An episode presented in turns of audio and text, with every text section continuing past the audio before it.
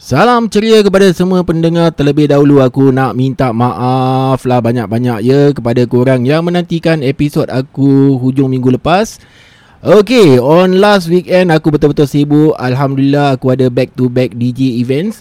So macam tak sempat itu nak record episod aku Tapi hari ni aku rasa macam free sikit lah eh. Ha, So dengan itu aku record lah episod seterusnya. Jom layan cerita aku bersama Mr. Big Yang pastinya kisah-kisah kehidupan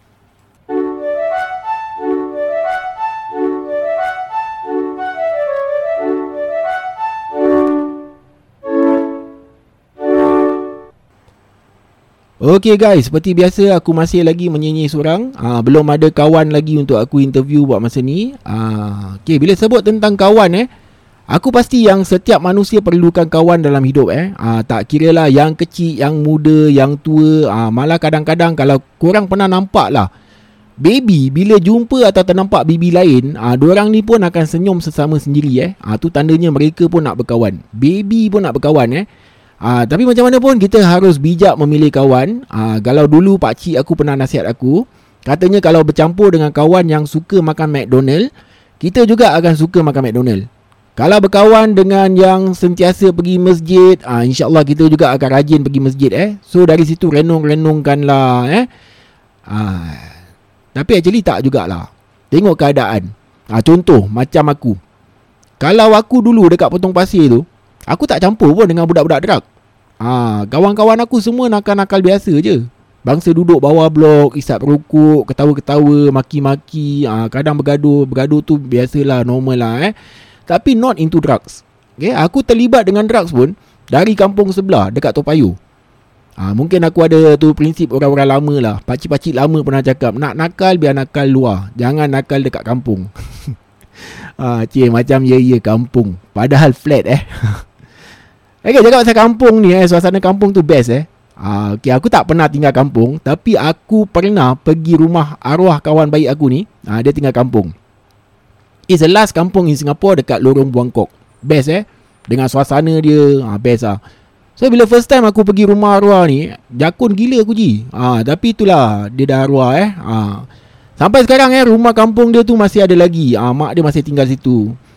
Hmm, dia lah kawan baik, kawan rapat, ha, boleh katakan sahabat lah eh. Ha, kami kenal dari tahun 1992 sampailah dia mengembuskan nafasnya yang terakhir pada 8 Ogos 2020 kan. So sama-sama lah kita mendoakan semoga Allah yarham Muhammad Aslam bin Ghafur akan ditempatkan di dalam golongan orang-orang yang beriman. Amin.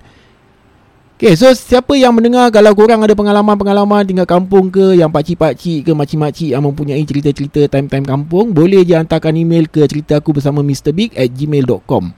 Okay, ha, hantarkan email aku nak dengar tentang kampung pula. Okay, kita sambung cerita pasal kawan. Ha, kawan pun ada kalanya baik, ada kalanya pun memang macam tut. Eh, Okay, kenapa aku cakap macam tu? Ah, pasal ada juga eh kawan yang mengambil kesempatan eh. Ah, ada eh kawan yang sanggup tipu semata-mata kepentingan diri sendiri. Ah, tak kira lah bab apa sekalipun. Ah, lagi-lagi kalau bab duit tu. Ah, masuk bab duit ni aku tak nak cakap apa-apa lah. Korang faham-faham je lah eh. Macam-macam lah. Ah, tapi yang epic, aku ada seorang kawan ni dulu. Dululah, dulu. Time time remaja time kan. Tiap kali dia nak keluar Mesti dia akan cakap dengan bapak dia Dia gunakan nama aku tau. Dia akan cakap dengan bapak dia Dia keluar dengan aku. Ha, Sampai satu hari tu Aku tak tahu apa-apa sih. Ha, Tiba-tiba bapak dia call Aku kena marah dengan bapak dia. Ha, Gara-gara apa Dia balik mabuk. And dia cakap dia keluar dengan aku time tu. Ha, Padahal aku dekat rumah sih. Ha, kesian aku eh. Ha, Tapi tu dululah. Sekarang kawan aku ni pun dah berubah. Ha, Dah berjaya Dah kahwin Dah ada anak tiga pun. Ha, Dan sampai sekarang eh Kita masih berkawan kan Ha, ada juga kawan-kawan aku yang dulu bila jumpa ha, mesti nak kikik-kikik ketawa happy-happy. Ha, ada eh setengah kawan aku yang bila kita jumpa kita akan menyanyikan lagu. Kan tahu lagu Alibaba tak? La la la la la la la la la la la. Ah itulah lagu dia kan. Ah zaman-zaman kita buat bising kat bawah blok tu, ah kalau kita happy-happy pergi barbecue pit ke pergi chalet ke mesti nak nyanyi lagu la la la la tu kan. Ah so itu dah macam kita punya anthem lah senang cakap. Ha, Tapi sampai sekarang eh Dah tua-tua ni pun eh Pernah aku terserempak dia dekat kedai kopi Tiba Tiba-tiba dia nyanyi La la la la eh eh. Ha, Aku pun apa lagi cakap lah Nak la la la la pun tempat lain lah. Ha, Ni kedai kopi uh, tak kena tempat langsung eh. Uh, tapi betul lah sampai sekarang eh kita kalau jumpa uh, malah berbual dekat grup WhatsApp kita eh uh, mesti happy-happy, mesti cerita kikik-kikik, ketawa-ketawa eh tak susah datang eh.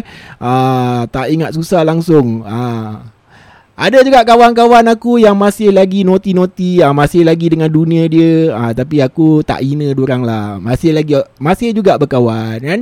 Ah tapi cuma sekadar hi hi bye bye je. Tak pun hanya message message, call call gitu je lah kan. Aku nak jumpa kalau boleh elakkan lah.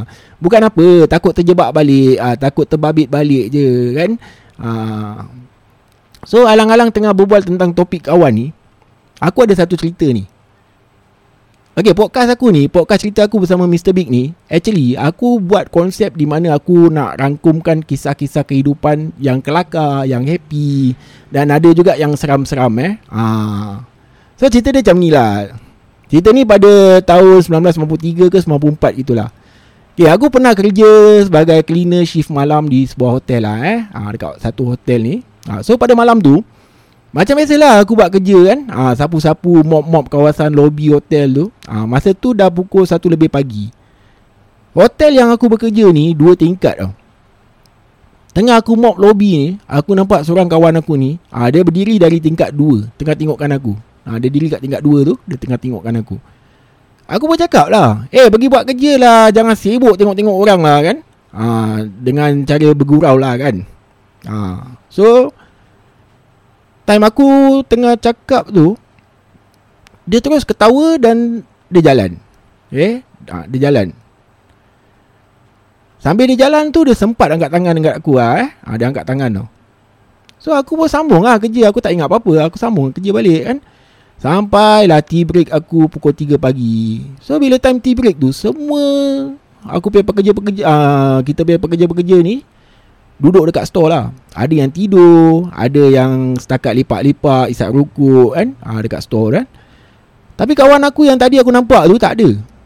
Okey lah nama dia, aku puk nama lah eh, nama dia Mak Zin. Okay? So aku tanyalah yang lain, Mak Zin mana? Tak kenapa hari tu aku macam concern sangat dengan si Mak Zin ni. Ha, mungkin dia nak kasih aku tahulah eh. Ha, pasal semua cakap yang Mak Zin hari tu, dia ambil urgent leave tak datang. Mak Azin tak datang. Ha, jadi siapalah yang aku nampak tadi? Ha, itulah eh.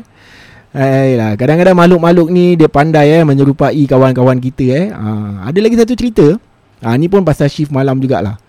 Ha, ni cerita seorang kawan aku lah. Dia ni tengah cari kawan dia. So dia nampak kawan dia ni masuk toilet. Dia pun ikut lah. Kawan dia nak ke sampai ke toilet ni, dia ikut lah. Ha, kebetulan dia pun nak buang air kecil masa tu. Ha. So bila dia ikut, ha, dia dekat belakang kan. Kat ha, belakang-belakang kawan dia tu. So kawan dia masuk toilet. Dia masuk kemudian. Tapi bila dia dekat dalam toilet tu, dia perasan yang diri dia seorang lah. Tak ada orang dalam toilet tu. So mana kawan dia yang tadi masuk toilet tu? Baik-baik dia nak kencing terus tak jadi je. Ha, dia sanggup pergi toilet lagi satu eh. Yang lebih ramai orang tu eh. Itulah dia cerita-cerita seram eh tentang kawan eh. Banyak lagi eh cerita-cerita seram ni semua eh. Ha. So, okay lah sampai sini je dulu aku menyanyi buat kali ni. Ha, tapi tetap eh. InsyaAllah bila dah ready nanti aku akan interview kawan-kawan aku. Ha, so, sampai bertemu lagi di episod seterusnya. Mr. Big undurkan diri. Ha, stay safe, happy-happy always ya. Okay, adios amigos. Bye-bye.